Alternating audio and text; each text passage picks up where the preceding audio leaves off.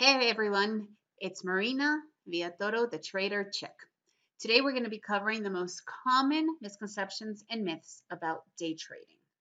Because the deal is here that there are way too many misconceptions that people think exist in the day trading industry, which can be totally avoided and I just want to get past them right now because what happens is, and has happened with me and many others, is that you believe that these are true and they're completely untrue. So let's just get past them so that you could start fresh and know that these do not really affect your trading whatsoever. Okay, the first one risk and upfront cash. All right, there's definite risk. There's risk with every single thing you are going to take on in life right? You want to open up a restaurant, there's a risk that you're going to cough up 20, 30,000 bucks and not a single person is going to arrive to your restaurant, right? So in my way of looking at it, you are putting up $20,000 risk.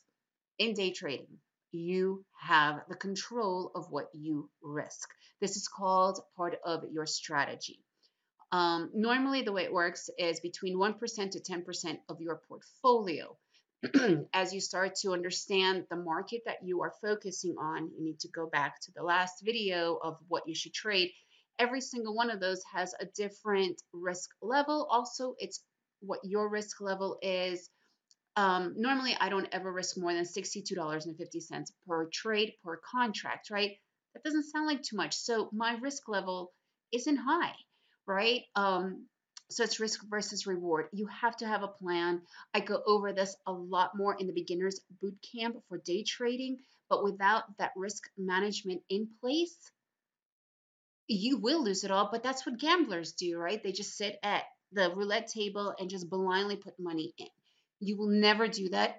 Excuse me. If you are a professional day trader, you will not do this. Okay. Your risk is fully managed fully controlled, and this is very important for you to understand, you will not lose it all. It's it's just not possible, right? You need to have control over it, and that's how it works.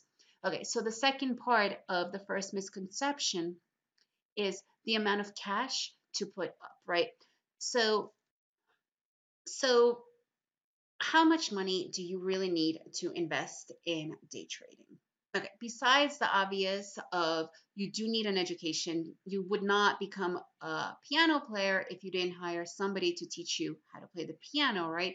So you will need to put that into account. There are many different academies, many different educations. I go over this a lot more talking about the different types of educations in my beginner boot camp.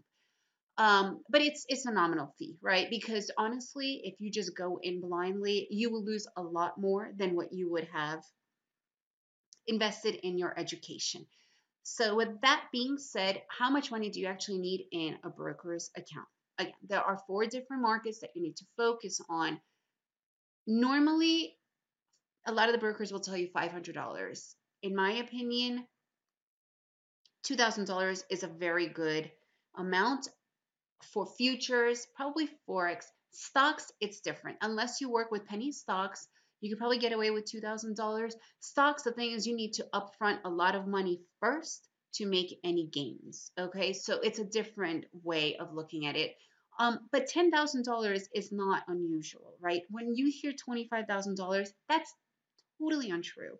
You do not need that much money. You do not need that much money. And like I said, with futures, excuse me, $2,000 is plenty.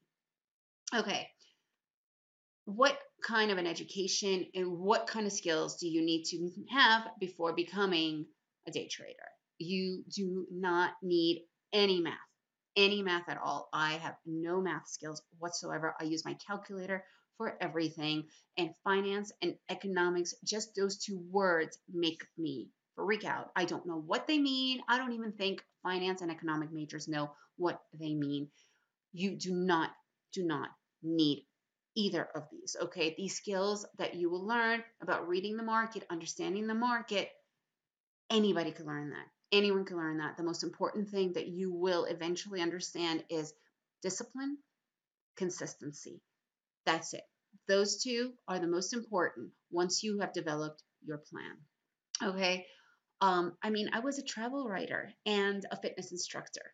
I have zero math, economics, finance in any of my background, and anybody and the majority of the traders that I know, none of them have this. None of them. Okay, so you need to understand that anybody and everybody can be a day trader. Third, stress. Okay. Yeah, when we're watching Wall Street uh, movies or the New York Stock Exchange floor, and it just looks like it's just nothing but ulcers and chaos and stress happening, right? Honestly, you don't need that. Ever since I started day trading, I've actually been led on a spiritual journey. It's very ironic. I am not one to have even thought of meditation or any spirituality, anything. But that's what day trading has done for me.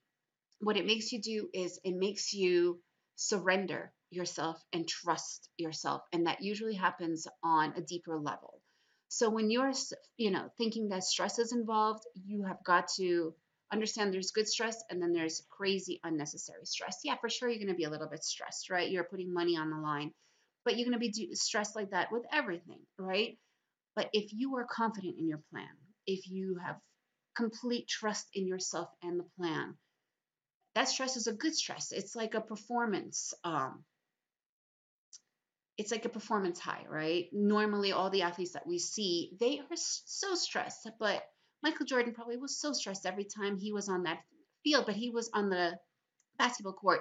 But he, it wasn't a bad stress, right? It was good. He's practiced. He knows. He knew his moves. And that's what happens when you are a seasoned trader, right? When you have learned and studied the market, right? And I go into that a lot more in the beginners boot camp for day traders as well. And we will be touching about um, uh, we will be touching that in this course as well about how market moves and understanding market movement and patterns. Once you understand that, it's not that difficult, right? It's it's just sticking to your plan. Okay, the fourth misconception screens. I mean, how many times do we see traders have 3 to 12 screens? I have one. I have one and I have two indicators right? And that's actually brings me to number five. The, the majority of the times you see traders with so many screens, it's usually because they are trading stocks. Um, so they have several different stocks. I should actually say way more than several, right? They have a dozen different stocks, which has its own screen.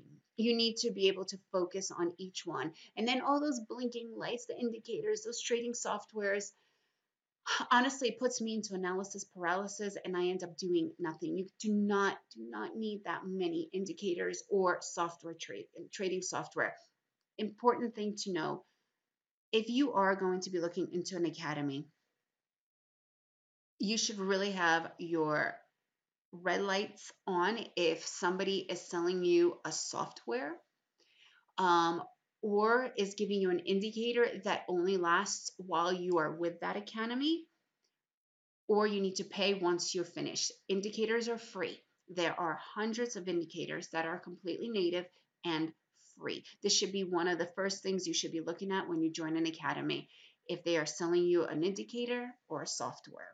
How to use the indicators that are already available, that's a totally different thing because that's learning what trading is about. Okay, so again, like I said, I use two indicators, but then I learn about patterns and those and movements. That's free. That's just watching the market. That's what we're going to learn a little bit more in this course and a lot more in the beginner's boot camp. Um, so just remember, you do not need more too many screens. I have one screen, one screen. Sometimes at home I use two, but more or less I stick to one screen. I have two major indicators that I use, and that's it. And it's just watching the market. The market, Mr. Market tells you so much. Okay. Six, this is a big one research and news. Okay, so depending on the market you are going into, like I mentioned before, stocks, they require a lot, a lot of research. So you will be spending time learning about the different stocks and the research. That's understandable in many other markets like the futures, you don't need to do any research. Forex, you just need to understand what is happening with the two countries that you are focusing on on that particular pair. However, news. News is another big one. Okay. So, for the most part, there are going to be really big news, you know, like the Treasury uh, is going to be talking interest rates, um, unemployment percentages. Those are big news. For day traders, when they come out, and it's usually between 9:30 in the morning Eastern till 11 in the morning Eastern. That's usually when the major news comes out. There is the FOMC, which is on Wednesdays, and it's in the afternoon. So you you don't trade during those times, right? You let the market just settle down. And you know that there are websites that you could find tells you exactly what's going on. However, it's the other news that you do not want to participate in. And that is the news, that is CNBC. That's what they make all their money from.